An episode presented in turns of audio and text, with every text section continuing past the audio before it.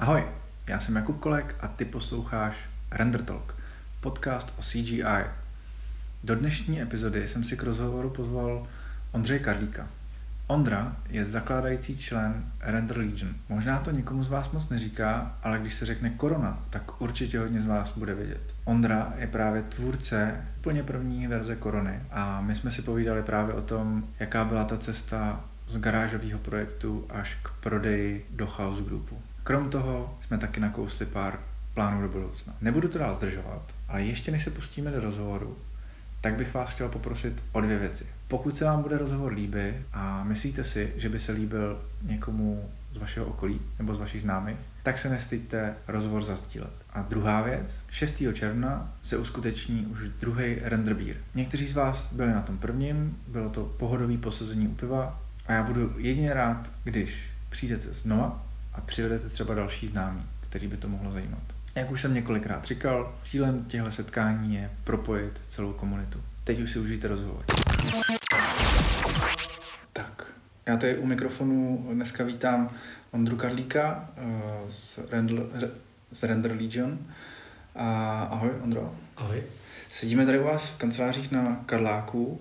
Um, mě by zajímalo, jaká cesta vedla k tomu, k tomuhle bodu až sem, kdy máte vlastně vlastní kanceláře, vytváříte software, který používá široké množství lidí. Kde to vlastně jako začalo? Tak my, my vždycky říkáme, že to začalo, nebo ta, ta story, co vždycky říkáme, je z pokojíčku do, do Hollywoodu. Uh-huh. Nebo z pokojíčku až sem. A já jsem to vlastně už říkal moc krát, takže nechci padlo to už na více, na více místech nebo konferencích a začíná to být trochu ohraný. Takže úplně do detailu asi jít nechci, ale jako základní přehled nebo základní časová osa je taková, že jsem v roce 2009 začal, potřeboval bakalářskou práci, tak jsem začal psát něco.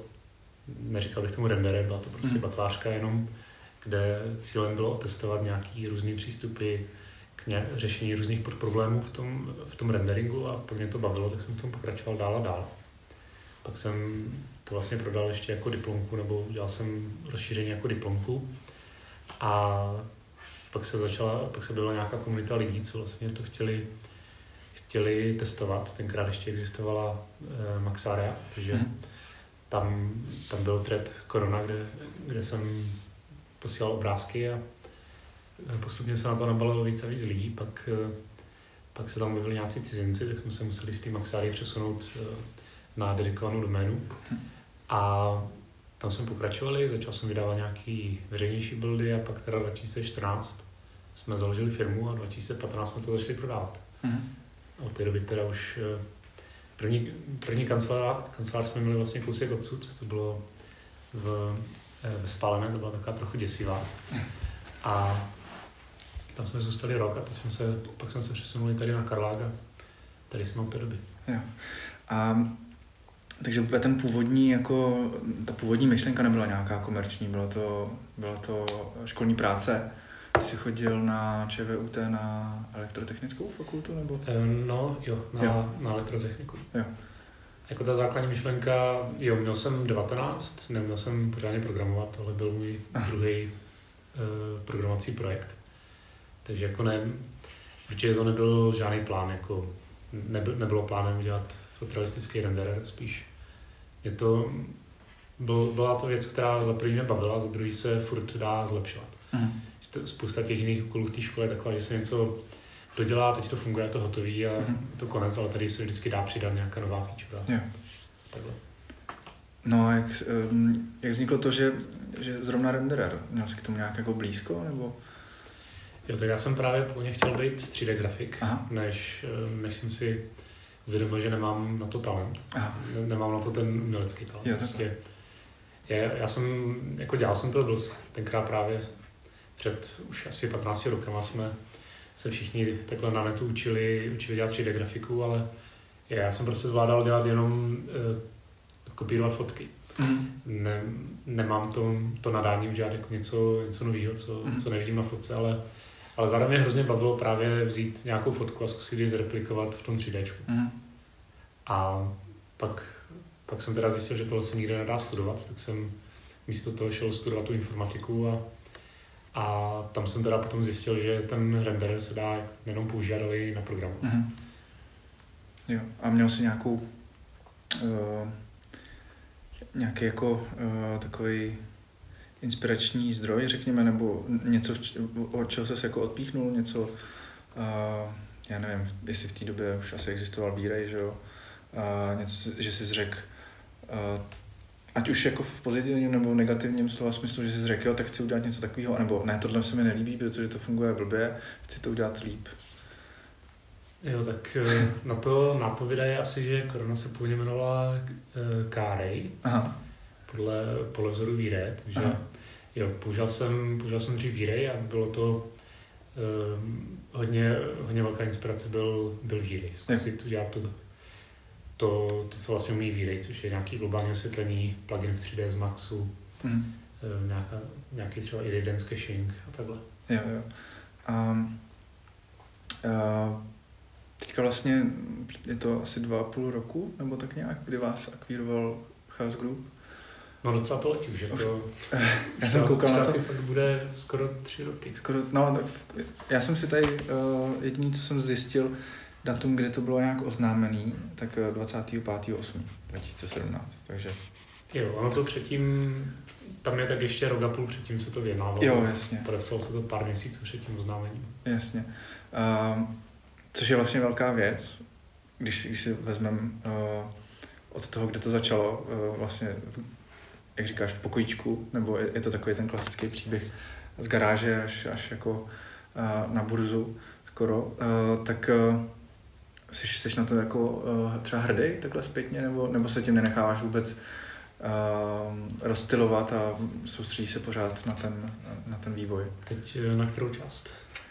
Um, co myslíš, eh, jak to, jak to myslíš? Na kterou část? Na kterou část? Jo, jestli jsi jako celkově... Na to, že to, do, no, jako jestli, jestli jsi hrdý na to, že to došlo do toho momentu, že vás chtěl někdo koupit, že, že za to chtěl dát prostě nějaký peníze. A... Jo, jo, jedno, jednoznačně. Mhm. A stalo se to nějakým cílem během toho?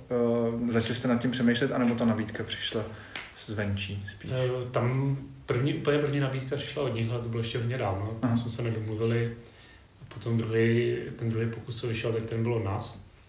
A bylo to, bylo to z toho důvodu, že jsme nějak hledali eh, v té době třeba moc eh, ten rozvoj té firmy nešel dopředu a my jsme hledali nějaký způsob, jak, jak to posunout dál. Jako hledali jsme nějakou další metu, kam jít. Mm. Když už jsme teda měli firmu, nějaký zaměstnance, nějaký tržby a, mm.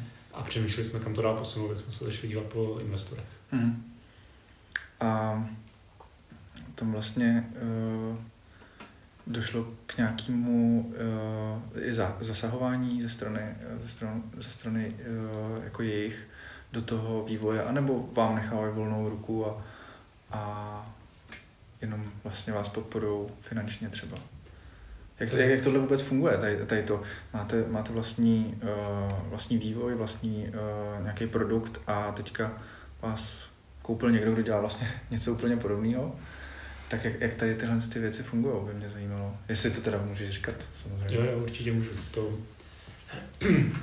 Je, to, je to tak, že jako ono by to nemohlo fungovat, ani když uh, ta, do, ta domluva prostě nemůže být ani taková, že nám do toho nemůžou ani zasahovat, uh-huh. protože jako kdo, kdo by byl ochotný dát tolik peněz za něco, co vlastně uh, ne, nemůže nějak ovlivnit uh-huh. a zároveň ani my bychom to nechtěli prodat, kdyby nám do toho zasahovali, takže uh-huh takže to jediné jako rozumné řešení, k kterému jsme teda naštěstí došli, je, že jsme se prostě nejdřív shodli, že opravdu to vidíme stejně. A pak to prostě funguje, aniž by jsme se museli bavit o tom, kdo komu eh, kam zasáhnou, protože prostě když obě dvě ty strany chcou to samý, tak vlastně je to, eh, je to prostě vloženou spolupráce a neřeší se vůbec, eh, kdo, kdo s tím přišel, nebo kdo to chtěl, nebo uh-huh. kdo na to má právo, protože vlastně obě dvě strany chcou to samý. Uh-huh. Takže tak, takhle to zatím fakt funguje a je to opravdu jako dobrý. Jo. Um, takže existuje nějaká společná strategie, kam se to má vyvíjet. Je v tom vlastně zohledněný i to, že vedle, vedle korony existuje výrej, který je podobný. A jak tohle to e, funguje společně? Nebo, nebo vy se tím vůbec nezabýváte a děl, jedete si svoje tady v koroně? My se tím zabýváme a ono je to, ono je to spíš jako pro ty, vývoj, pro ty vývojové týmy je to super, protože vlastně ani jeden z těch dvou produktů nemůže pokrýt, není potřeba, aby pokryl úplně všechno. Uh-huh. Takže ono i, i v Chaos Groupu vlastně přemýšleli o tom, že kdyby se tady toto nepodařilo, že oni by prostě udělali druhý renderer, který by byl zacílený na ten Archvis, uh-huh. protože ten výrej jako takový nemůže dokonale pokrýt uh, úplně všechno. Uh-huh. Ten záběr, ten záběr, který tam existuje, což je od nějakých lidí, co právě si doma hrají, hrají s tím softwarem nebo dělají si takhle pro zábavu nějaké vizošky, až po ty obrovské studia, kde mají, kde mají stovky lidí a mají tam dedikovaný lidi jenom na to udržování pipeliny a mají mhm. tisíce mm. počítačů, tak tam je, jsou takový rozdíly v tom, co vlastně kdo potřebuje, že pokryt to jediným produktem prakticky ani nejde. Mm. Takže ono stejně, stejně na to, aby byli všichni spokojení, tak je potřeba mít víc než eh, jeden produkt. Jo. A je to momentálně teda rozdělený jak? Vírej je spíš pro ty velké studia, korona pro menší a jednotlivce, nebo a jak tam funguje tady to rozdělení? To je, to je něco, co my jako chápeme na nějakým intuitivním levelu, ale Aha. to vlastně, je to vlastně trochu problém občas, občas jako vyjádřit. Mm. Třeba, třeba když někdo přijde a zeptá se, jestli by radši používal korunu, jestli by měl radši si koupit korunu nebo výrej, tak občas je to takový, že vlastně ani nevíme, co doporučit. Mm. Ale no, jeden ten přístup je ten, že si to ty lidi prostě zkusí a co jim vyhovuje víc, to jim vyhovuje víc. Někomu mm. opravdu vyhovuje víc korona, někomu vyhovuje víc víry. Mm. Ale jako obecně je to, dalo by se říct, že korona je prostě pro ty, co e, nemají třeba takové požadavky na, na tu pipeline, že třeba nepodporujeme věci, jako je v současné době ACES mapování nebo, nebo Open Color IO a podobný. Mm ale za to máme věci jako je Lightmix a Image Editor, kde vlastně se dá celý ten render uh, zposprodukovat už v tom renderu. Mm. Takže je to, je to takový jako jednodušší, rychlejší, uh, příjemnější ta práce, pokud člověk nepotřebuje nějakou specialitku. Yeah. A když potřebuje nějakou specialitu, tak, uh, tak prostě v té koroně to nejde. Mm. A buď to musí nějakým způsobem obejít, anebo použije jiný. Yeah. A nicméně vás jakoby korunu začali používat i filmový studia, co jsem si mm. takhle to je, právě, to je právě o tom, že to nejde jako rozseknout jenom, jenom jako malý studia, velký studia, hmm. nebo nejde to rozseknout uh, Archvis versus VFX, hmm. nebo, uh, nebo takhle. To opravdu koronu, koronu prostě používají třeba i velký televizní studia, třeba v Brazílii. Hmm. Asi všechny znělky telenovel v Brazílii, takže jsou asi renderovaný v koroně. Hmm. A stejně tak výrej používají i lidi, co třeba v jednom, v jednom ve dvou lidech dělají, dělají Archvis. Hmm. A s těma filmovými studiama mě zajímá vlastně uh, jedna věc. Uh, tam většinou uh, dochází i k tomu, že se dělají nějaké uh, řešení vyloženě na míru uh, mm. při, při velké filmové produkci. Uh, jako podílíte se nějakým způsobem i na tom, na tom vývoji pro nějaký určitý film, který uh, je zaštítěný koronou? Nebo, nebo to jde uh, úplně mimo vás a řešíš to vyloženě to filmový studio? Tady v tom je ten víry daleko, daleko dál než, než korona, protože my, my jako rádi se chlubíme tím, že korona byla použitá pro nějaké filmy. Mm-hmm. Kdy, ale to, co, to, že korona byla použitá třeba v Planetě opic nebo v Hobbitovi, tak to víme z toho důvodu, že jeden člověk nám to prostě řekl, jeden ten umělec. Mm. Není, není to jako oficiální spolupráce s tím studiem, oni mm ta produkce je ta, tak obrovská, že tam, že tam na některé typy práce, jako jsou background shoty a environmenty, tak eh, tam dovolují těm použít úplně cokoliv, mm-hmm. co dokáže vyprodukovat eh, i XR, nakonec vyrenderovaný, takže tam se opravdu můžou používat obrovské množství softwaru. A dneska ten trend je tak, takový, že ty studia vlastně, no nejenom, že na pro ten hlavní render potřebují teda support, kdy potřebují opravdu třeba do druhého neopravovat nějaký problémy nebo hmm. přidávat featurey. Ale oni si často vyvíjí prostě vlastní software. Hmm. Protože od nějakého počtu, počtu lidí v tom studiu už pro ně se vyplatí najmout, najmout lidi a vyvinout si úplně vlastní render, který je přesně podle jejich představ. Hmm. Než aby používali to, to univerzální řešení. Takže teď dneska vlastně každý, každý tady si větších studií si vyvíjí vlastní render. Vlastně Disney má, Disney má svůj Veta, má hmm. svůj teď některé ty menší studia mají vlastně své, teď nevím, co je veřejný a co ne, takže jo. to radši nebudu mluvit. A zároveň tady je tam docela velká konkurence s Redshiftem, Arnoldem a Vírem, takže tam je opravdu těžký proniknout. Mm-hmm.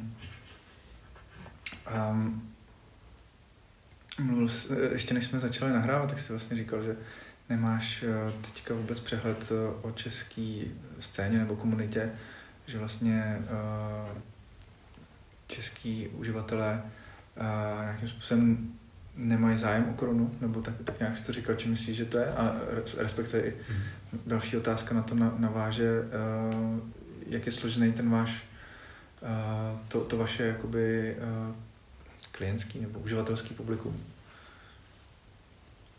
Jo, to je, to je otázka, jestli je to jenom můj subjektivní pocit, nebo jestli to tak teda opravdu je. Mm. Se, ale jako když se podívám třeba na tržby, tak Česká republika je na tom docela podprůměrně. Mm. Že člověk by čekal spíš, že bude nadprůměrná právě z toho důvodu, že je to český projekt, ale, mm. ale tak nějak dlouhodobě, dlouhodobě v Česku ti klienti moc nejsou. Ano, i pro nás vlastně není ten trh není tak důležitý, aby jsme na něj třeba cílili tím, že bychom třeba měli český překlad nebo mm-hmm. český web, protože jako přece jenom je tady 10 milionů lidí, v Polsku je 40 a máme tam ty tržby daleko větší třeba, mm-hmm. takže třeba, třeba i v Polsku je výrazně víc yeah. uživatelů korony než tady. Aha. A jako vlastně nejsem schopný říct, čím to je. Ne, já vlastně ani nevím, jak dneska ta komunita vypadá, nebo jak velký to tady je, protože třeba každý ví, že v Rusku je hrozně moc eh, lidí, co dělají vysošky, hmm. nebo že velký prestižní studia jsou třeba v Londýně, ale tady v Česku tohle nemáme zmapovaný. Hmm.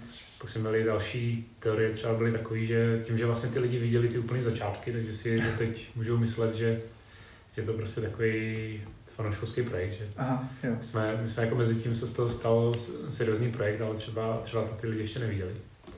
Ale to může být jako já můžu tady v tom mluvit ze, ze své vlastní zkušenosti, protože vlastně v době, kdy jste to uh, asi posouvali do té profesionálnější úrovně, tak já jsem byl zrovna ve škole, já jsem studoval architekturu mm.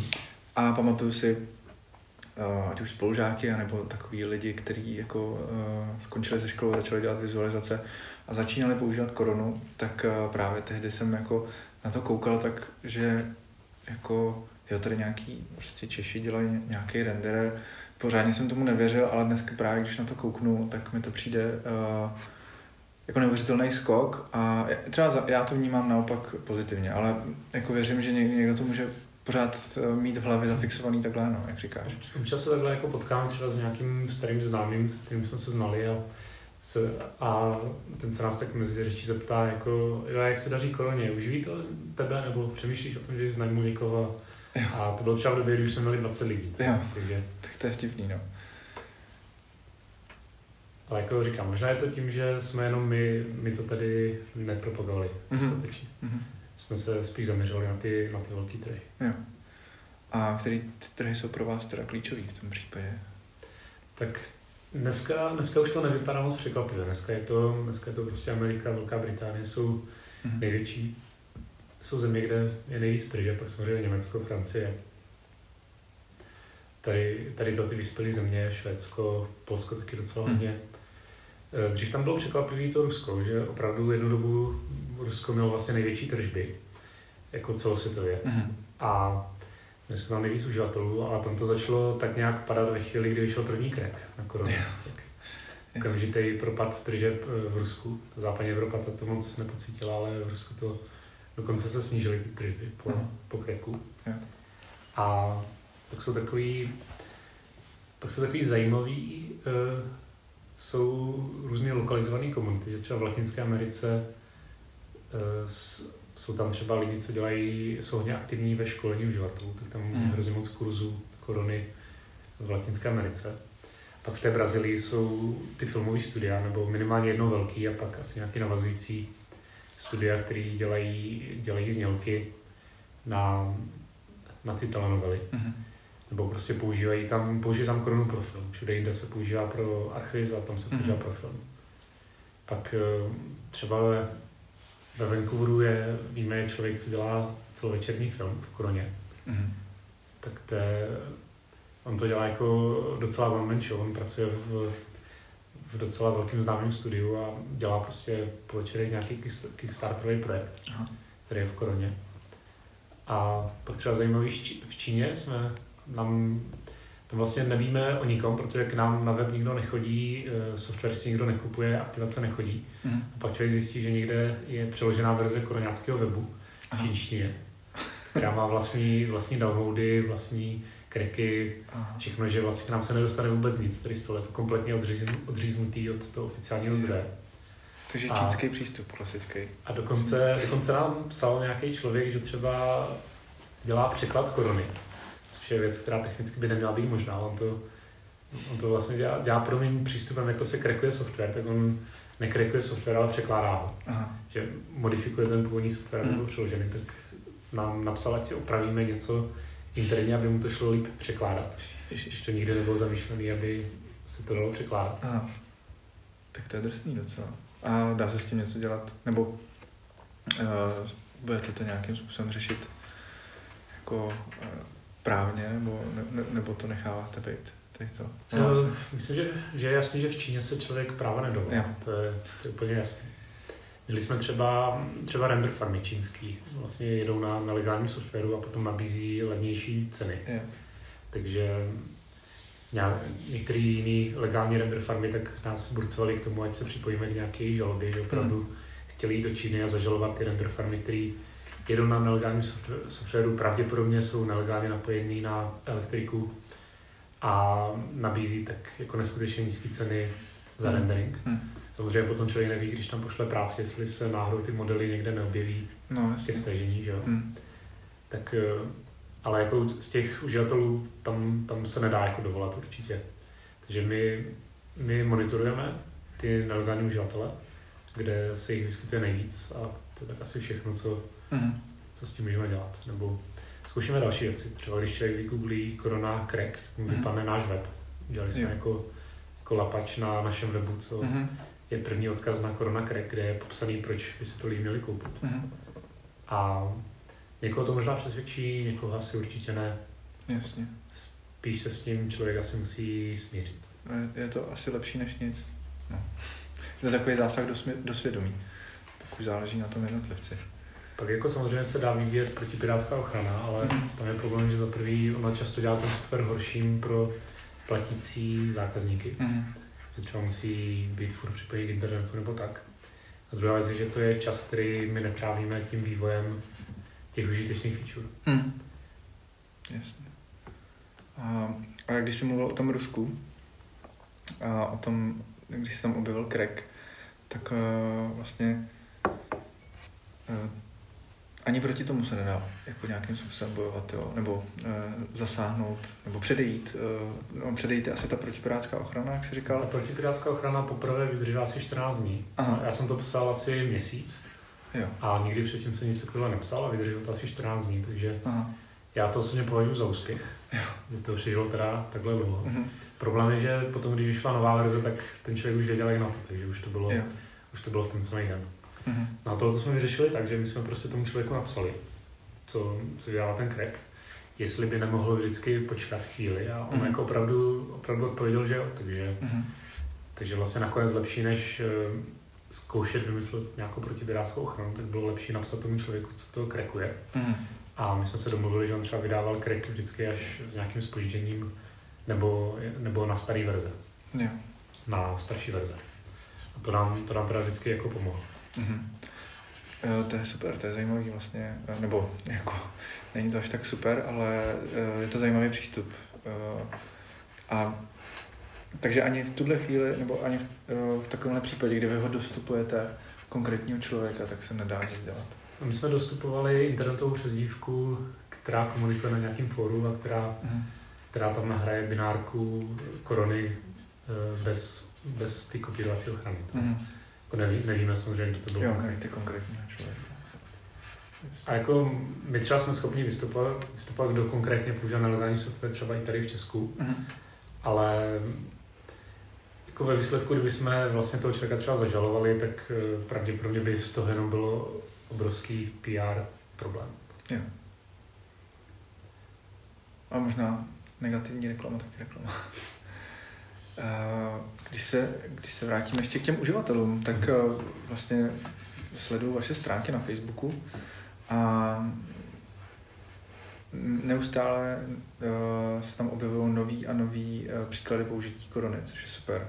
A jednak je, je to skvělý jako inspirace a je to taky skvělý, uh, jako, že ukazujete to, jak se dá, jak se dá použít a, a zajímalo by mě, jestli nějakým způsobem spolupracujete i s těma, s těma tvůrcema uh, nebo umělcema, který, který koronu využívají. I, I jako při vývoji třeba zpětně, že vám dávají, dávají zpětnou vazbu a podobně. Protože vím, jako Čech mi právě psal, že nevím, jestli to není tajný náhodou, že, no, eh, že spolu teďka budete na něčem, na něčem pracovat, tak do jaké míry takhle to, takhle to jako řešíte nějakou zpětnou vazbu a nějaký, nějaký vývoj ve spolupráci?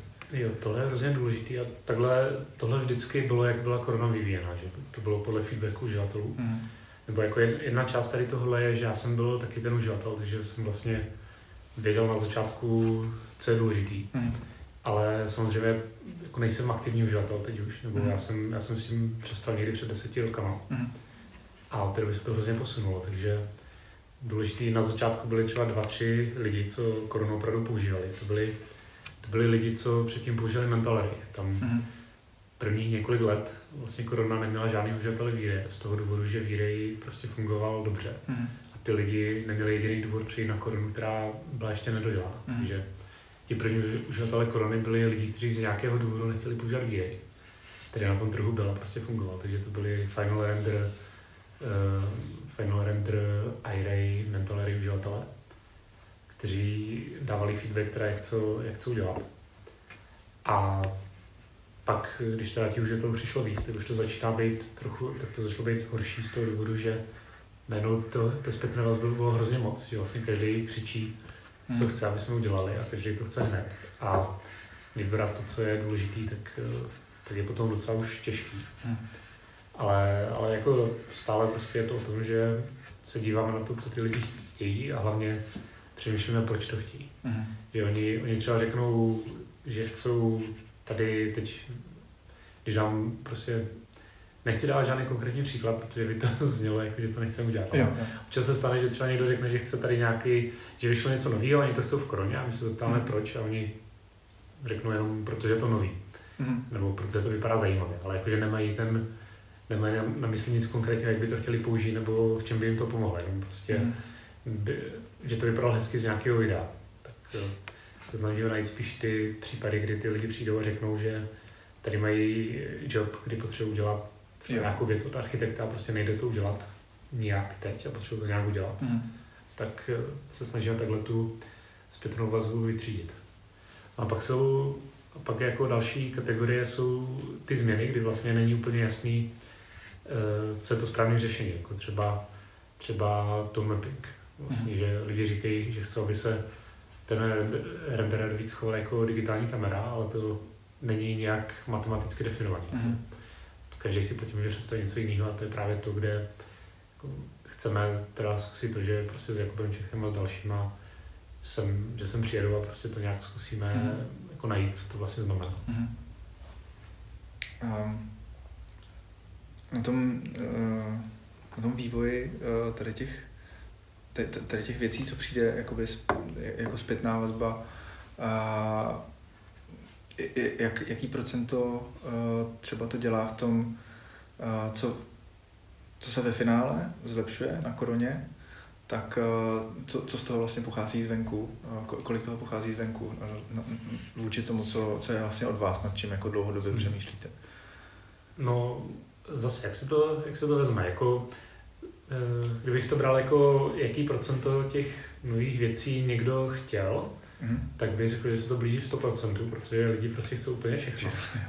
Tam můj, můj oblíbený příklad je, že jsme měli, měli jsme uh, feature request takový jako asi seriózní na to, že by někdo chtěl ovládat late mix, což je mixování intenzity nebo měnění intenzity jednotlivých světel v postprodukci, takže mm. to chtěl ovládat MIDI klávesama mm. nebo mixážním pultem no. na, na audio. Protože prostě to má spoustu kroutítek, no, a ty kroutítka na použít na světla. To je jako pří, příklad toho, že cokoliv, co jde udělat, tak někdo bude chtít. A, ale jinak eh, je to hlavně teda o tom seznamu priorit a řekl bych, že je to tak, že se prostě vychází z toho seznamu priorit, co mají ti uživatelé, co chcou. A my ho musíme jenom změnit podle toho, co je reálný udělat. Mm-hmm. Nebo co se nám zrovna hodí v tom, že občas tam bývá to, že třeba dvě věci jsou spolu spojené. Že když se třeba udělá uh, uh, přemýšlím na nějakým příkladem, um, třeba teď v nové verzi tam může být spojený třeba nová, nová textura, která obarvuje, nebo kterou se dá dělat kraj, krajnice na silnici, nebo mm. uh, vlastně dřív se tom dřív to existoval jako nějaký plugin, co se jmenoval Edge textura, mm. tak tohle třeba může být spojený s uh, nějakým přepisem zpracování geometrie, který třeba přinese snížení spotřeby paměti. Takže mhm. třeba nová, nová textura a snížení spotřeby paměti můžou spolu souviset interně, i když to jako vůbec vlastně nevypadá, že by to, že by to spolu souvislo. Mm. A když třeba jedno z toho hodně lidí chce, tak potom uděláme i to druhý, protože už je to, už je to relativně zadarmo. Mm. Nebo jindy zase třeba lidi něco chtějí, co vypadá jednoduše, ale na to, aby jsme to mohli udělat, tak zase musíme udělat ještě něco dalšího složitého, takže, takže to odkládáme. Mm. Takže existuje uh, někdo, kdo v tom množství požadavků hledá ty věci, které by se daly vlastně vyřešit jako x, mou, x much jednou ranou, aby to bylo efektivní, jo? Nebo, nebo si na tím sednete celý tým? Uh, primárně to dělám já, Aha. ale mluví do toho víc lidí. Uh-huh. Ale jako ta, ten základní motivátor, proč něco děláme, tak jsou prostě ti uživatelé, protože to je ten důvod, proč, Jasně. proč to celé děláme. Tam jde spíš o to, že je to musíme vzít to, co jsou uživatele, nějak to, e, nějak to zasadit do té reality, co můžeme, co nemůžeme udělat, co dává smysl s ohledem na to, kolik práce to bude zabírat. Hmm. To je super. Uh, napadá mě otázka, zpátky ještě k takové té historii. Um, jestli existuje nějaký breaking point, uh, kdy se vlastně zlomilo uh, i třeba tvoje uvažování nebo vás lidí, kteří jako jsou, jsou v tom v tom týmu, jako, který se podílí na tom, na tom vývoji a na tom vedení, kdy vlastně už to začalo být fakt seriózní, kdy, kdy už to nebyla jenom nějaká jako nějaký pokus nebo tak, kdy, kdy to třeba bylo, nebo, nebo jak to vypadalo, takový, takový moment, jestli si to pamatuješ. Jo, to, to bylo jako hodně, tam byly ty, tam byly různý milestony, co, který postupně přicházely, že to třeba zač- začalo tím, že první člověk vlastně chtěl si s tím hrát. Takže mm. Jsem poprvé ten program dal někomu jinému, aby, mm. že jsem nejenom, nedával jenom obrázky na internet, ale někdo řekl, já si to chci udělat své obrázky, mm. že to bylo třeba první. Pak, eh, pak třeba další bylo, eh, kdy eh, kdy se to někdo pokusil použít na seriózní práci, nejenom mm. jako zkusím vzít nějaký starý model a hodit to do toho a zkusím v tom udělat nějakou práci. Mm-hmm. Pak byl další, kdy, se, kdy to někdo úspěšně použil na práci, což mm-hmm. ty dva byly hodně daleko od sebe. Jo.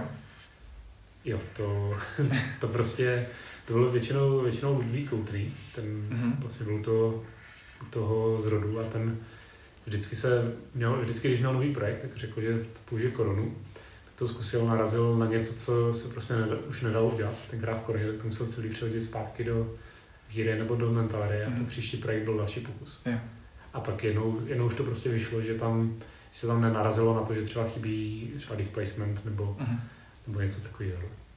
Pak tam byl další, další zlomový moment, mohl být třeba, kdy vlastně jsem dostal nějakou nabídku práce jako programátor s ohledem na koronu, mm. kdy vlastně lidi, lidi vlastně nejdřív zkoušeli jakoby si koupit mě, nebo Eh, prostě nabídnout mi práci s tím, že asi tomu rozumím, když jsem tohoto napsal.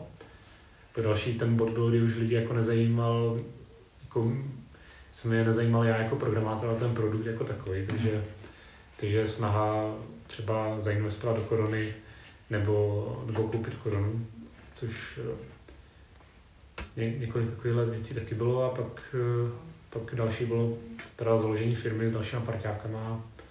Tam, tam když vlastně jsme odešli jako z té běžné práce, co jsme dělali do té doby, tak to byl asi to byl asi ten hlavní moment. Mm. Nebo jako v té chvíli už jsme věděli, že, že teda chceme to udělat komerčně, ale to, že člověk vlastně přestane jako dá výpověď ve své práci a mm. vrhne se na tohle, tak to byl asi ten, po to, ten moment, kdy to začalo být opravdu vážně. Mm. Ale v té době ještě korona neexistovala jako komerční produkt. Nebo už, ne, už to bylo v té době? Ne, neexistovalo. To bylo tak kolem, tak zhruba 2012 se, jsem to začal vydávat veřejně. To byl nějaký alfa verze, co byly, co byly zdarma. Tam už to lidi začali používat trochu i na, i na práci. Mm-hmm. Pak 2013 jsme teda přemýšleli o tom, že založíme firmu, 2014 jsme ji založili a 2015 to vyšlo komerčně. Mm-hmm. Takže od 2013 na tom zhruba dělám full time já, od 2014 na tom dělají full time další lidi a 2015 se to prodává. Mm-hmm. Um, teďka jsme na verzi... Teď zrovna verze... doděláváme čtyřku. Čtyřku. Takže... My teda jsme měli takový trochu číslování, Já, no právě. který by mohl mást. Takže čtyřka je teďka, předtím byla, te, teď je venku trojka, že jo? A jo. předtím to bylo nějak číslovaný? Jsme, ty úplně první byly alfa 1, 2, 3, 4, 5, 6, 7. Aha, jo. Po, po alfa 7 byla 1, 0, pak byla 1, 1, 1, 1, 1, 2 a tak až do 1, 7. Mm-hmm. A od té doby jdeme 2, 3, 4. Jo. A takhle. A význam toho číslování, takovýhleho, jestli, tam, uh, jestli vlastně ten update z 1.7 na, na 2 byl tak obrovský skok, že už, už jste tomu nedávali jakoby to uh, číslo za, za tečkou. Jo, to, to nebyl, ale tam, tam spíš šlo o to, že protože že my jsme vlastně nepotřebovali mít dvě čísla, nepotřebovali jsme mít to major a minor. Mm. A pro, ta korona se vyvíjí tím stylem, že vždycky se půl roku pracuje a pak se vydá to, co zrovna je. Mm-hmm. A protože to subscription celý, tak vlastně každý, kdo si to platí, tak může používat libovolnou verzi. Mm-hmm.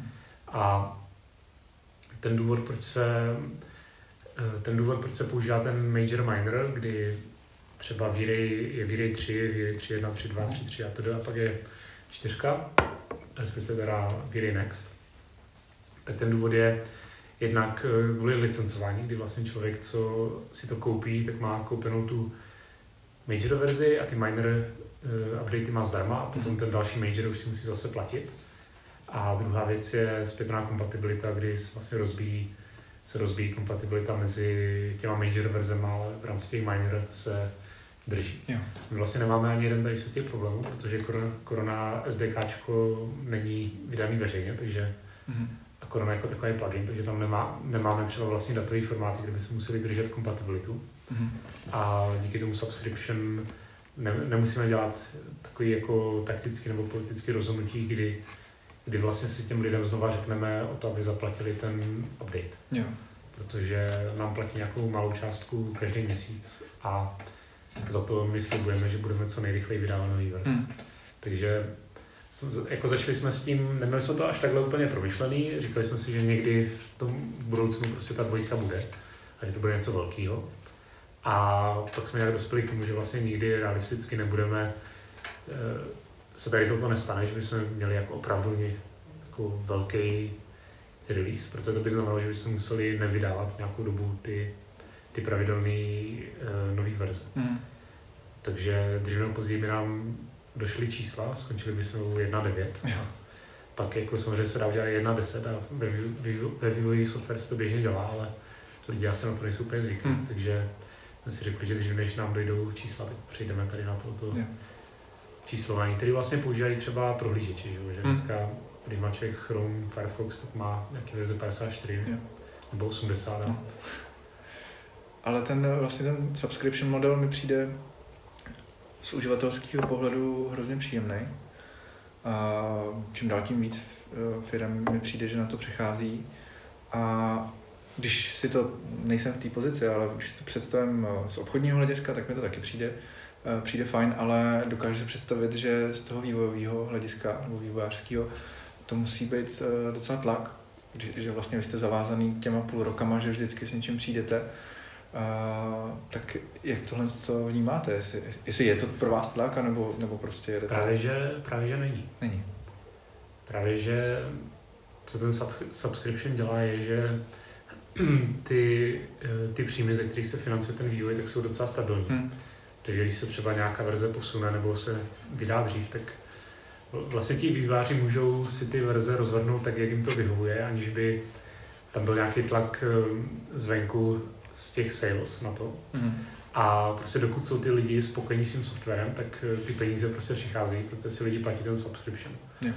A je to takový, že ať už jsou tři verze, nebo pět verzí, nebo jedna verze ročně, tak prostě dokud je to dobrý, těm lidem se to líbí, tak oni si to platí a vlastně platí furt eh, stejně. Hmm. Ať už dostanou ty updaty třeba jednou ročně jako velký update, nebo pětkrát ročně jako menší. Třeba, že u nás lidi můžou používat daily buildy, takže vlastně můžou mít každý týden hmm. nebo každý dva týdny novou verzi toho softwaru. Ale u toho tradičního modelu, kdy vlastně ta firma má příjem převážně, když se udělá ten placený upgrade, tak tam, tam může být tlak na to, že třeba v tuhle tu chvíli by jsme chtěli vydat novou verzi, ale ještě je moc brzo po té předchozí. Pokud mm. jsme to udělali, tak by se lidem vlastně nemuselo líbit to, že zase musí platit ten update. Jasně. Takže je potřeba ještě chvilku počkat. Nebo naopak by se mohlo stát, že jako zatím ještě nemáme tu novou verzi, ale už začínají pomalu docházet peníze a měl by, měl, mělo by to přijít. Hmm. Hmm. To je pravda. To je... Jo, to mě nenapadlo. Uh, když vlastně mluvíš o těch uh, um, subscriptions, který máte, uh, je nějaký trend, uh, který dokážete sledovat, jestli to uh, přibývá, ubývá, na, čem je to třeba závislý, jestli, jestli pocitujete, když se objeví um, u konkurence něco nového, teďka třeba hodně lidí začíná dělat věci v Unrealu a tak podobně, tak jestli to pocitujete jako úbytek, anebo zpomalení nárůstu, nějaký takovýhle trendy? Jo, no, co, co jde určitě jako nejvíc vypozorovat, tak jsou sezónní trendy, mm. kdy v prosinci se dodělají práce, takže nej, nejlepší tržby jsou prosinec, nebo největší statistiky používanosti jsou prosinec. Mm. Pak se to obrovským způsobem propadne přes Vánoce, mm. kdy tam opravdu obrovský zub na tom grafu. A pak se to nějak vrací do, do normálu. A pak druhý období jsou letní prázdniny, kdy, eh, kdy to prostě moc neroste, kdy mm. vlastně přes léto se to taky, to tak jako stagnuje. Mm. A jinak tam máme takový hezký stabilní růst. A vlastně jako teď už se na tom ani moc ty nové verze neprojevují. Jakože když vydáme novou verzi, tak v tom grafu to není vidět. Mm. Jakože tady by si to lidi začali víc skupovat. Protože oni, oni to prostě použijí už doteď a ti lidi, co třeba jsou noví, co by to zajímalo, tak oni stejně jim bude trvat třeba čtvrt roku, než se k tomu dostanou to zkusit a a rozhodnout se, že by na to začali přecházet. Hmm. Jediný asi uh, výjimka byl Lightmix, který, kde to vypadá, že opravdu to vygeneroval hezký spike v těch, yeah. v těch tržbách. Yeah. Um, takže, uh, jestli jsem to správně pochopil, korona jako taková zač- začala na 3D Maxu. Mm-hmm. A pak jste se vlastně rozšířili na, na, další, na další platformy v kolik v současnosti toho dokážete takhle, takhle pokrýt? Moc ne, právě. Kolik verzí? Ne. ne? Právě, právě tohle, tohle nám nejde. Nejde. Já jsem zaregistroval teďka uh, Cinema. Teď, vyšla, teď vyšel komerční plugin pro Cinema, mm. ale on teda byl ve vývoji taky hrozně dlouho. On vlastně začal, to začalo taky jako bakalářka další, dalšího člověka, mm. která začala ještě předtím, než jsme měli tu filmu. Takže to je ve vývoji taky od 2014 zhruba. Mm. A teprve, teprve letos se nám to podařilo vydat komerčně. A už, už je to teda dobrý, už je, už je to venku, už to máme za sebou, už to můžeme vylepšovat dál. A, ale jako byl, byl to fakt boj, byl to hrozně moc času, práce to zabralo. To, ta cinema se ukázalo, že není vůbec dobrá na integrování rendereru. Mm.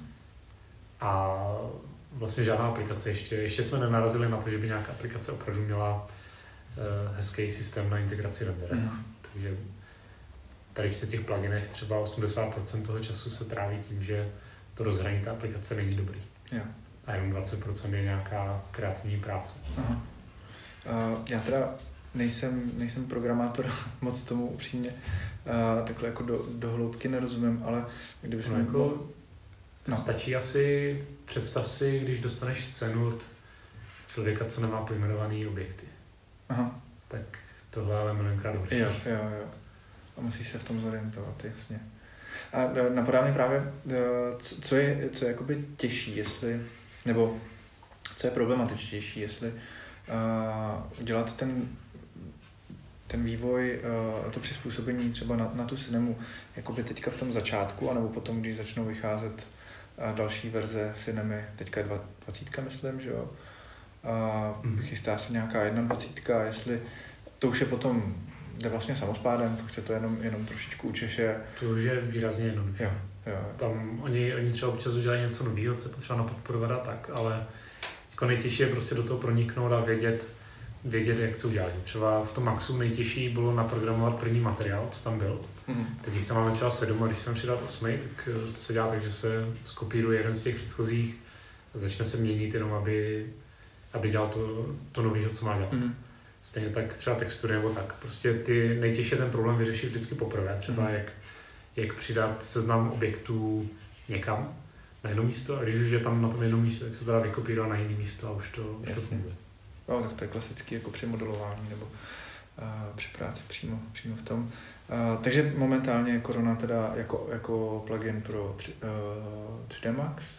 Aktuálně komerční pluginy jsou 3D Max a Cinema. Cinema. A, a potom funguje standalone? Taky. Máme, máme standalone, který teď je spíš doplňkový, ale taky ho chceme víc eh, rozšířit třeba kvůli renderování na Linuxu. Aha. A pak další věc, eh, se kterou si hrajeme, je Archicad. Mm. Že vlastně nikdo doteď moc nedělá renderování v CADech a mm. chceme si to osát, chceme se podívat, co se tam děje, jestli, mm. jestli se to dá jako udělat rozumná scéna v KEDu a jestli to lidi budou mít zájem. Takže... A tam byste se možná dostali i dobře do toho českého prostředí, protože co vím, tak Archicad funguje hodně, hodně dobře a je hodně rozšířený v Čechách.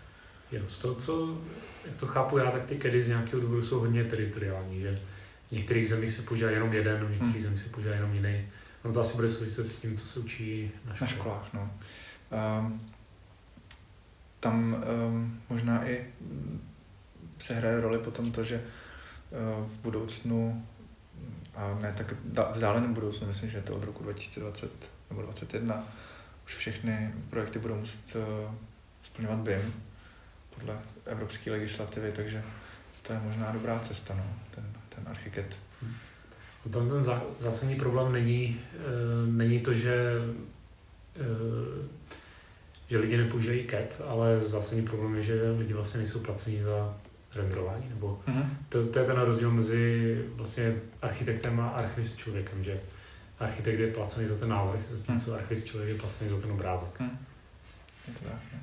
Takže tam je to spíš o tom, jako přesvědčit o tom, že ta přidaná hodnota toho, že dodají ty vizošky, vlastně za to stojí. Mm. Se to naučit, platit to, jo. strávit s tím ten čas. Yes. Uh, když bys měl nějakým způsobem definovat, jak se lišíte od uh, vaší konkurence, co vás vlastně jako definuje vůči těm ostatním, uh, ostatním engineům renderovacím a pluginům, tak i třeba co víš ze zpětný vazby, co vám, co vám píšou lidi. Koukali jsme tady na tu uh, vaši nástěnku, kde máte, kde máte takový vtipný, uh, vtipný zprávy, co vám občas lidi napíšou, tak kdybys dokázal něco takového uh, jako schrnout. Jo, tak korona vždycky byla to mi jednoduchosti použití prostě. Mm-hmm. To, je, to je asi fakt ten princip, pod který se dá, do kterého se za, dá zabalit všechno ostatní. Mm-hmm protože spousta, spousta těch jiných engineů, co třeba byla na trhu, tak byl tady, byl tady třeba Maxwell, který mm. byl, byl dobrý v tom, že člověk mě mohl udělat opravdu e, obrázek s, s nejlepší kvalitou, ale k tomu obrázku se musel propracovat přes hrozně pomalý, pomalý renderování. Mm. Takže sice se tam dalo udělat dobrý výsledek, ale trvalo to hrozně dlouho a tím to nebylo dobře použitelné. Jasně. Tady byl třeba ten Mental Array, který naopak se dal nastavit tak, aby byl třeba rychlej nebo zvládl i komplexní scény, ale zase ta kvalita v něm nebyla tak dobrá, hmm. takže tam zase nebyl tak dobrý na použití, protože třeba v obrázku byly fleky z různých těch fotonů, keší a takhle. Pak byly, pak byly třeba spousta GPU engineů, který vlastně jedou jenom na rychlost, že, hmm. že vlastně se starají prakticky jenom o rychlost, nebo se snaží prodávat těm zákazníkům jenom to, že jsou rychlí které jinak v minulosti často nebyly.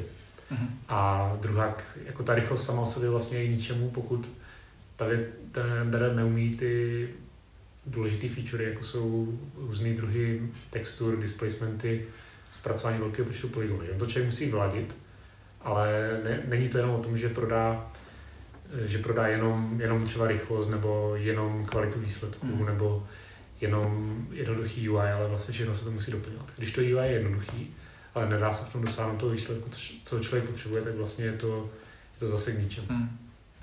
Takže celou dobu to, co se snažíme, to prostě vyladit tak, aby, aby ta jednoduchost použití byla co nejlepší. Vlastně, když by se měli třeba možnost udělat korunu rychlejší, ale znamenalo by to, že bude složitější UI, tak, tak to neděláme. Mm-hmm. Protože ve výsledku by sice člověk ušetřil nějaký čas, ale musel by se naučit nastavovat víc eh, parametrů. Jasně. A ten čas toho člověka je vlastně dražší než, mm-hmm. než, než ten renderovací čas. Ten čas toho počítače. Mm-hmm. Uh, zmínil jsi uh, GPU uh, engine, které jsou uh, rychlý a tímhle směrem korona nepůjde, protože vlastně i Výrej, Výrej se tomu přizpůsobil, zač, začal, uh, začal renderovat na GPU, tak uh, jestli něco takového korona plánuje, nebo, nebo naopak se chce vymezit, že právě nebude. V současné, v současné době ještě nic rozjetého nemáme. V minulosti, v minulosti jsme se dost ostře vymezovali proti GPU renderování. Mm. A samozřejmě dneska by mohl někdo přijít a říct, že jsme se prostě spletli, protože, protože dneska máme RTX a máme grafické karty s velkým množstvím hmm. Já bych úplně stejně mohl říct, že jsme měli prostě pravdu v minulosti, protože když se dneska dnešní optikou člověk podívá na to GPU renderování v minulosti, tak, tak prostě dneska nikdo nepochybuje, že opravdu tenkrát to, bylo, mm. to byla prostě hračka. A teď je, teď je to spíš o tom, že se to stává víc a víc seriózní a otázka je, jako kdy, kdy je ta správná chvíle reagovat, protože ta mhm. investice je tam obrovská. A já jsem, já jsem třeba hrozně rád, že teď právě v Chosu máme ten V-Ray GPU a máme tam lavinu, takže my si to vlastně můžeme osahat, aniž bychom my sami tomu věnovali eh, tady jako v Praze to všechno úsilí, tak si vlastně můžeme osahat, jak je to doopravdy, jaký jsou doopravdy dneska ty možnosti. Nedívat se jenom na ten marketing, který ho tam vždycky bylo hrozně moc. Mm-hmm. A můžeme se podívat na to, jak jako doopravdy, eh, jak je to doopravdy rychlý. Mm-hmm. Um, jak si teďka mě napadlo, zmínil si tady v Praze, eh, vy fungujete teda jako Render Legion jenom tady v Praze, nebo máte i uh, pobočky ještě někde v zahraničí? Eh, vývoj se děje jenom v Praze, mm-hmm. ale administrat, administrativa se řeší v Prostějově a v Brně, mm-hmm. protože jeden ze zakladatelů firmy je z Prostějova, takže se tam, se tam odstěhoval a dělá, dělá tam prostě administrativu a všechno papírování. Uh, třeba na marketing, tak máme člověka v Americe, mm-hmm a support uh, dělají lidi v Polsku, v Srbsku a uh, sakra, poslední. Polsko, Srbsko a Rumunsko. Uh-huh. Což jsou vlastně lidi, kteří se přihlásili na výběrové řízení online, protože to je, to je věc, která se dá dělat uh, přes internet. A jsou to, jsou to vlastně všechno uživatelé korony, co měli zájem tady o tu práci. Uh-huh. A komunikace s uh, Chaos Groupem funguje jak jsem pochopil, mluvil si o tom, že se asi vydáte uh, na nějaký jako pravidelný bázi. Mm, není to pravidelné, je to většinou, je to většinou takový, že se něco hodně řeš, intenzivně řeší a potom, potom se každý vrátí k tomu vývoji toho softwaru mm-hmm. na nějakou dobu a pak zase, uh, zase se sejdeme na nějaký intenzivnější mm. řešení.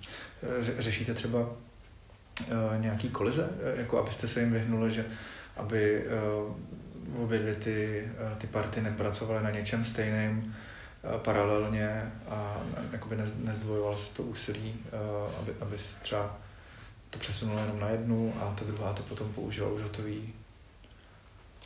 Funguje tam takováhle spolupráce? Ono jako ve výsledku toho, ten závěr je vlastně tak obrovský, že ty kolize moc nenastávají. Mm. Jsem, jsem tam, jsme se bavili teda o tom, že jeden tým naimplementuje něco a druhý to převezme, ale ono je i docela, je docela těžký vlastně ten kód přebírat, protože eh, oba dva ty renderery vznikly prostě jinak mm. a ono je to vevnitř nich vidět a ono to nejde jen jako vykopírovat z jednoho mm. do druhého, takže, takže ono je to spíš o myšlenkách. Mm. Jako ne, nedá se vlastně přebírat ten kód nebo implementace, ale ty myšlenky a yeah. na to je potřeba šikovný programátor, co to naimplementuje a těch je hrozně málo. Mm. Uh, já poslouchal jsem poslouchal jsem podcast, kde jste vlastně byli hosty uh, CG Garage, kde jste se bavili o, o rozdílech mezi uh, biased a unbiased uh, uh, renderováním. Upřímně, uh, jednak asi tam do, došlo k nějakému jako, nebo došel jsem na nějaký limit svojí angličtiny, ale myslím si, že ani v češtině bych to nepochopil. A, tak jestli byste dokázal nějakým způsobem mě, a doufám, že to bude zajímat i posluchače, vysvětlit, v čem je ten rozdíl a, nějakou jako laickou formou, abych, abych to dokázal pochopit jako ne, neprogramátor. Jako nej, nejjednodušší věc, co to můžu říct, je, že je to celý marketingový pojem. Aha. Teď, teď už vlastně Vladovi došla trpělivost a napsal o tom docela dlouhý článek, který je mhm. zveřejněný na právě CG eh, Chaos, Chaos Labs uh-huh. blogu. Ale opravdu důležitý je, že 99% tohle je marketing a v 99% případů, když někdo používá slova unbiased nebo biased, tak tím myslí, uh, tak tím myslí marketing. Aha. Kde vlastně se snaží, kde vlastně se někdo snaží říct, že buď eh, jeho produkt je lepší, protože unbiased, nebo se snaží říct, že něco jiného je horší, protože je biased. Hmm. Ale uh, ty, tyhle ty slova mají matematický význam, který myslím, že pro grafika vlastně není důležitý. Yeah. A prostě ten výpočet osvětlení, který se děje, tak eh, buď se může použít metoda, která vlastně produkuje jenom šum, Mm. Takže ten výsledný obrázek eh, je prostě, výsledný obrázek je stejný jako by ta pravda, ta, ta, jak to má vypadat ve skutečnosti, plus šum. Mm. Takže tam náhodně může být něco, eh, jako jednotlivý pixely můžou náhodně být světlejší nebo tmavší, ale ten průměrná hodnota je, je prostě přesně to, jak to má být. Mm. A bias to znamená, že ten obrázek, co vyjde v tom výpočtu, systematicky může být světlejší nebo tmavší. Mm. Nebo může být systematicky jiný. No, třeba něco může chybět, něco může být světlejší, tmavší. A teď jako to unbiased má spoustu výhod, ale ten problém je za prvý, za prvý ten, že v praxi prakticky neexistuje render, který by byl unbiased. Mm. Jako Corona není unbiased, Piri není unbiased, všechny, všechny GPU renderery, co znám, nejsou unbiased. Ehm, až na nějaké úplně nepodstatné výjimky. Mm. Protože ono to prostě v praxi nefunguje. Tam v praxi grafici chtějí výsledek, kde třeba nejsou fireflies, nejsou náhodně náhodný bílý pixely. Mm. A takovýhle náhodně bílý pixel může vzniknout tak, že se z protějšího bráku, z, z lesklého okapu ze střechy se odrazí slunce skrz okno trefí skleničku, třikrát ní projde tam a zpátky a potom dopadne přesně do, do oka. Mm-hmm. Člověk vidí prostě tu tečku a tohle a tohle je něco nežádoucího. To třeba vždycky, vždycky, když jsem někde s lidma z filmových studií, tak oni prostě mají profesní deformaci v tom, že když se dívají někam na mraky nebo do přírody nebo na moře a říkají, co by jim prostě režisér vyškrtl, že nepůsobí realisticky. Uh-huh. A vždycky prostě všechny odrazy vody, eh, mraky a tak vždycky jsou, prostě by neprošly, protože uh-huh. uh, jo, to jsem se trochu zamotal, ale ale prostě unbiased je něco jako bezchybný výpočet v matematickém významu, ale vlastně ty grafiky nezajímá ve výsledku ta matematika. Mm. Je zajímá, aby to vypadalo hezky. Jo. Takže jedna, jedna věc je, Jedna věc je, žádný renderer prostě není unbiased. Mm-hmm. Tam dalo by se to dokázat do nějakých teoretických limitů typu rozdíly v nějakých uh, tisícinách procenta nebo tak. Mm-hmm. Ale prostě nikdy, nikdy nikdo není unbiased, korona není unbiased, pokud se nenastaví nějaké parametry v nastavení. To je jedna věc. Druhá věc je, uh, že teda biased rendering nemusí vypadat hůř než unbiased rendering, mm-hmm. protože ten, ten bias, co tam je, může prostě vypadat důvěr, uvěřitelně, hmm. řekněme. Že to je, to je třeba o tom, že chybí nějaký kaustiky, nebo že celá scéna je mírně tmavší, ale opravdu mírně. To jako furt to není matematicky správně, ale je to prostě uvěřitelný. Hmm.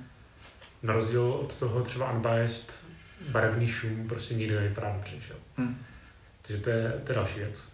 A Pak ta důležitá věc je, že vlastně v té grafické komunitě se si lidi pod tím biased a unbiased představí něco úplně jiného. A je to o tom, že ty renderery, které jsou víc, se přibližují tomu unbiased, tak typicky mají další vlastnosti, o kterých si lidi myslí, že s tím souvisí, ale ono je to spíš náhoda. Jo. Že třeba to, že, to, že progresivní renderování unbiased, to vůbec nemusí být pravda. Nebo že GPU rendering je vždycky unbiased, to nemusí být pravda. Hmm. A ve výsledku z toho vznikla prostě úplně, řekněme, kategorie vlastností rendererů, kterým se říká unbiased, což je, že je to progresivní, to znamená, že člověk vidí hned náhled, mm. že se tam produkuje vlastně šum, který postupně mizí, že ten rendering se třeba dá zapauzovat a znova, znova spustit, že se ty pixely renderují v náhodném pořadí a ne v paketech, mm. že tam není žádný předvýpočet, eh, a, a bias rendering je přesně opak. To znamená, mm. že se jede po, po bucketech, eh, že obrázek třeba hned naskočí úplně bez šumu, eh, že se nedá zapauzovat a znova rozjet a že je tam předvýpočet, ale tohle vlastně hmm. vůbec nemusí být, nemusí s tím souviset. Jo, to je to... super vysvětlení, ale právě, eh, že jsme, vysvětlili jsme to, tento jádro, ten princip a, a potom to, co se na to nabalilo, tak konečně, konečně to chápu, za to děkuju, to, to je super. Uh... A jako prostě důležité je, že Eh, ono to není vůbec o tom, co, co prostě znamená bias and bias, ono je o, to, o té implementaci v těch renderech. Ono je to hmm. prostě o tom, že, že starší verze Vire a Mental se prostě měli hodně podobné chování v tom, že tam byl předvýpočet, že tam byly občas fleky, když to člověk blbě nastavil, že to renderoval v bucketech. Hmm. A potom vedle toho byly ty renderery, jako, jako byl Maxwell, eh, nebo, nebo ty první GPU renderery, který zase měli progresivní renderování, měli šum, hmm. byli pomalý a, a tím se říkal unbiased, ale prostě reálně oboje bylo biased. Dá se udělat velmi jednoduchá scéna, kdy vlastně člověk vezme sklo, člověk vezme sklo a světlo v Maxwellu a to sklo je neprůhledný pro to světlo, že vlastně mhm. vrhá stín, což, což je špatně. Což znamená, že Maxwell je biased. Mm-hmm. Ale, ale prostě říkalo se tomu, říkalo se tomu unbiased. Jsou jenom mean biased, teda. Nejsou úplně unbiased, ale jsou jenom Eh, v některých situacích jsou, jsou méně bias. Jo. Jo. Tak to je, eh, to je super. Děkuji za, za vysvětlení. Uh, jedna otázka ještě, uh, vlastně už jsme na to narazili, tak nepřímo, jak u vás funguje nějaký budování toho brandu, uh, jako korony, asi teda úplně globálně, je, jestli máte na to nějakou strategii nebo nebo to necháváte vyplnout z té komunity uživatelů? U té korony jako takové to bylo hrozně jednoduché, to se prostě stalo samo. Mm-hmm. Tam ten brand, to, že to vlastně všichni znají, to, to vzniklo úplně samo. A je to takový, takový ten idealistický příklad toho, že když ten produkt je dobrý, tak si najde tu cestu k lidem sám. Mm-hmm. Sám, aniž bychom mysleli, se vlastně na, na, naše náklady na marketing byly prostě nula yeah. hrozně dlouho. A teď jsou třeba jako zanedbatelný. Hmm. A někdy si nebyl problém, a ty lidi to prostě znají. E, potom třeba, co spíš teď řešíme, je branding té společnosti jako takové, protože, protože vlastně ta společnost se nemenuje Korona hmm. a třeba mezi programátory vlastně tu firmu nikdo nezná, hmm. takže náš hlavní problém teď je, že vlastně máme věci, co vyvíjet, máme peníze na ten vývoj, ale nemáme vlastně lidi, co by byli schopni ten, ten vývoj dělat. Takže teď s čím je jako, jako branding korony nikdy nebyl problém, ale s čím teď bojujeme je branding té firmy jako takové mimo ten, mimo ten renderovací svět. Hmm. Kde vlastně taky se bohužel narážíme na to, že vlastně to, to, co se děje v té 3D grafice, není jako vůbec znám mimo hmm. 3D grafiku. Že třeba umělá inteligence to teď ví úplně, zná to úplně každý a každý to chce dělat. A a investoři do toho lijí obrovské peníze a všechny velké firmy to dělají. A vlastně 3D grafika je hrozně malý obor celosvětově. Že v porovnání s těma příbuznýma oborama, jako jsou právě jako třeba ten CAD, nebo, hmm. nebo umělá inteligence, nebo grafický hardware, tak ta 3D grafika je, nebo vývoj her vlastně taky, tak ta 3D hmm. grafika jako realistická je, je hrozně maličký obor. Hmm. A to je zajímavé, protože vlastně uh, člověk to může vidět všude kolem sebe, že? Ať Právě, že člověk to vidí všude kolem sebe, ale my ale neuvědomujeme. Takže je vlastně špatný marketing toho oboru jako takového.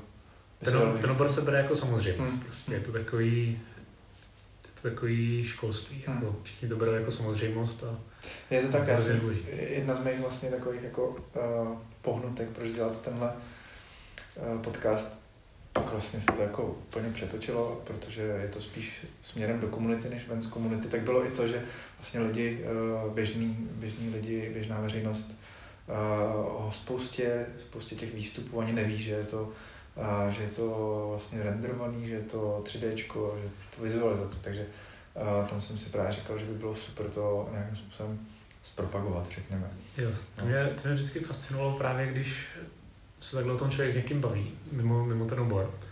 A ten člověk se, to je vlastně taky jako další otázka, která často třeba slyšíme, že když řekneme, že děláme tady tohoto, tak se nás někdo zeptá, a něco jako, a myslíte, že třeba za pár let by se dalo udělat obrázek, který bude vypadat jako fotka? A tak se, tak se zeptám, jestli byl na nějakém filmu v poslední době a tak řekne jo, viděl jsem Avengers, jo. Hm. A tam, jak vybouchly prostě půlka světa, nebo co se tam stalo, tak jak myslíte, že se to stalo?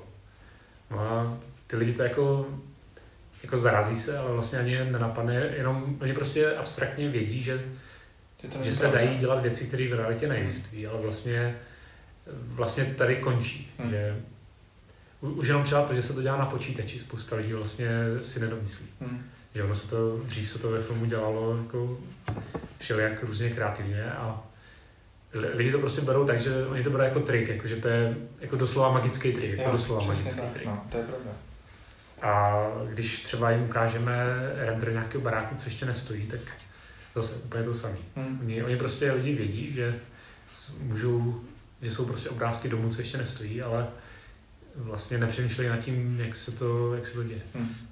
Já vždycky strašně rád dávám takhle jako takový breakdown pro, pro lidi, kteří se v tom nepohybují, reklamy na auta, kde vlastně um, jako tam to člověk fakt ani já jsem to nevěděl v jistou dobu, že, že většina reklam v automobilovém průmyslu už je dneska vlastně uh, 3D a CGI a, a tak vždycky říkám, no tady třeba prostě reklama na Mercedes, ta je dělaná celá, celá ve 3D.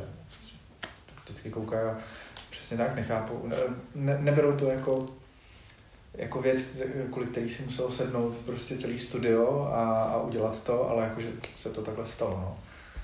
Pak je tam další problém, je to, že vlastně špatné, špatný 3D jde vidět, ale dobrý nejde. Uh-huh. To, to je třeba problém, když jdeme na nějaký job festival, uh-huh. kde chodí prostě programátoři po těch stáncích a vybírají si firmy, uh-huh. že tam prostě chce jim ukázat, protože když jim ukážeme fotorealistické obrázky, tak oni si myslí, že my jsme firma, co třeba vyrábí tiskárny, protože tam prostě je spousta jako hezkých fotek vytištěných, yeah. ale je to, jsou to prostě fotky pro ně. Mm že tam je potřeba umyslně třeba do toho přidat obrovskou konvičku. A když tam člověk přidá obrovskou konvičku, tak oni si začnou myslet, že, že my jsme někdo, kdo přidává do fotek konvičky. Nebo jo, takhle. Prostě rozbít vůbec to, tu intuici, že všechno, co vypadá jako fotka, je fotka, je hrozně hmm. těžké. Hmm. To je pravda. No. To je pravda. Um, zeptal bych se ještě takhle nakonec, eh, jaký jsou plány plány do budoucna. Jestli je něco z toho, co plánujete, možný takhle říct do éteru, protože dokážu si představit, že spousta těch věcí bude tajných, aby, aby, aby se prostě nevyzradili takhle, ale jestli něco z toho můžeš říct.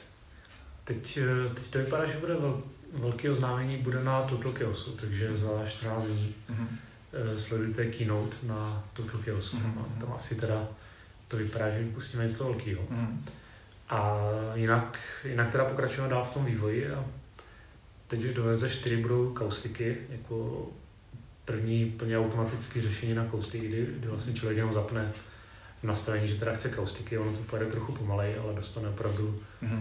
opravdu tu hru světla z těch uh, sklenic a z odrazů, co běžně v těch renderech vlastně chybí, ale lidi mm. už si ani neuvědomí, že to tam chybí. A další plány, přemýšlíme, co dál, co bude ta další velká věc, ale hmm. teď, teď jsme teda jako určitě soustředěni na to, že velká věc, co, co chceme přinést, je, je prostě udělat z těch kaustik jako něco mainstreamového, co ten člověk může vlastně vždycky mít zaplý a nemusí se starat o to, že je to nějaká věc, o kterou by se měl starat. Hmm. To je super. A ještě taková věc, na kterou se ptám. Každýho hosta, jak si myslíš, že se do budoucna posune vlastně tady to, tady ten obor toho 3D světa, ať už, ať už jako v tom, co děláte vy, v tom jako programátorském světě, nebo v tom, co, co přijde jako k vám zvenku jako požadavky, že vlastně teďka se objevují přesně tyhle ty uh, nové technologie, jako je VR a, a AI a takovéhle věci, tak uh, jestli o tom přemýšlíte, jestli jsou nějaký způsoby, jak to zahrnout do toho, co děláte vy třeba. No, tomu určitě přemýšlím a to se týká toho oznámení, co na to Pokiosu, takže... Jo, dobře, takže necháme se překvapit. tam. Já si myslím, že tenhle, tenhle ten rozhovor vyjde asi za těch 14 dní právě, takže mm-hmm. to už možná bude fakt eh, na spadnutí, takže uh, to se těším. A jako samozřejmě obecný trend toho, že se budou dát renderovat větší scény rychleji, jednodušeji, tak mm-hmm. Prostě, to prostě půjde dál. A my ta otázka je, co se stane, jestli jako jestli lidi přijdou k té real-time grafice, nebo jestli, jestli ten offline a real-time zkonverguje do jednoho. Hmm. To, to prostě uvidíme, jako ono se to stane, že? Otázka je, jak se to stane hmm. takže, a kdy se to stane. Hmm. Takže, takže to uvidíme, ale jako v, rám, v rámci Chaos Groupu, Chaos Group je teď vlastně je největší samostatná firma na světě, co dělá, co dělá renderování, takže hmm samozřejmě chceme, aby my jsme byli ti, co to, ti, co to udělají. Jo. Super. A ještě další otázka, kterou taky pokládám všem. A kdybys mohl nebo měl poradit něco uh, lidem, kteří nás poslouchají a jsou třeba úplně na začátku uh, svojí nějaký kariéry nebo, nebo se teprve zajímají o tyhle věci a chtěli by třeba jsou právě založený jako seš ty, spíš na, na to programování, ale zajímá je to 3D, ten 3D svět. Jestli by se něco dokázal poradit, co, co třeba kam nasvět, nasměrovat svou pozornost, co udělat to začátku a tak podobně. Tak jestli jsou to lidi, co jsou programovat, tak nevím, jestli si můžu udělat reklamu a říct, ať sem jdou na internship. Uh-huh. Protože kromě, prostě zjistili jsme, že tady opravdu jako není dost lidí, co by dokázali Eh, tohle programovat, takže si je chceme vychovat. Mm-hmm. A snažíme se rozjíždět uh, internship program, který studenti třeba dostávají nějaké jednodušší věci. Mm-hmm. A jako za, za mě důležitý bylo, nebo to nejdůležitější bylo to, že já jsem prostě se k té grafice jako stavil s velkým obdivem, jak je to vlastně všechno určitě složitý a nenapadlo mi nikdy, že si jako člověk může s tím začít hrát sám, takže mm já bych řekl, že pokud eh, někdo je programátor nebo chce programovat a zajímá ho grafika, tak je, je to daleko jednodušší, než se zdá. Mm. že opravdu není problém uh, si prostě napsat nějaký vlastní renderer jako hračku a, mm. a zkusit si všechno tady tohoto vlastně udělat, uh, udělat sám. Mm. Takže pokud někdo chce takhle uh, se do toho pustit, tak je to jednodušší, než se to zdá. Mm. To ještě mě mm, takhle před koncem návaznosti na tohle napadá otázka, jestli si myslíš, že je na trhu teďka prostor pro nějaký další velký uh, renderer. Teďka... Uh... Jo, tak to samozřejmě si lidi, že já jsem si třeba nemyslel, že na trhu je prostor pro koronu. Mm. Protože jsem si říkal, že Víry prostě funguje dobře. Mm. Teprve když za mnou přišli lidi a řekli, že vlastně s Vírem jsou nespokojení tenkrát. Mm. Byla nějaká ta verze 2.6. A vlastně říkali, že korona vypadá líp, tak já jsem to ani nevěřil. Já jsem si myslel, že prostě, když si dělá grafiku, tak prostě použiju výrej, překousnu těch pár problémů, co to má. Takhle to bude, takže jestli, jestli je díra na trhu, tak, eh, tak ji asi nikdo nevidí, protože jinak by, jinak by zaplácel. Ale jako žádná, žádná očividná díra, prostě ji nevidím, protože bychom ji zaplácli. Jo. Super. Uh, tak já děkuji za, za rozhovor. Bylo to příjemné povídání a přeju hodně štěstí a těším se na to velký oznámení. Teda. Mm. Tak.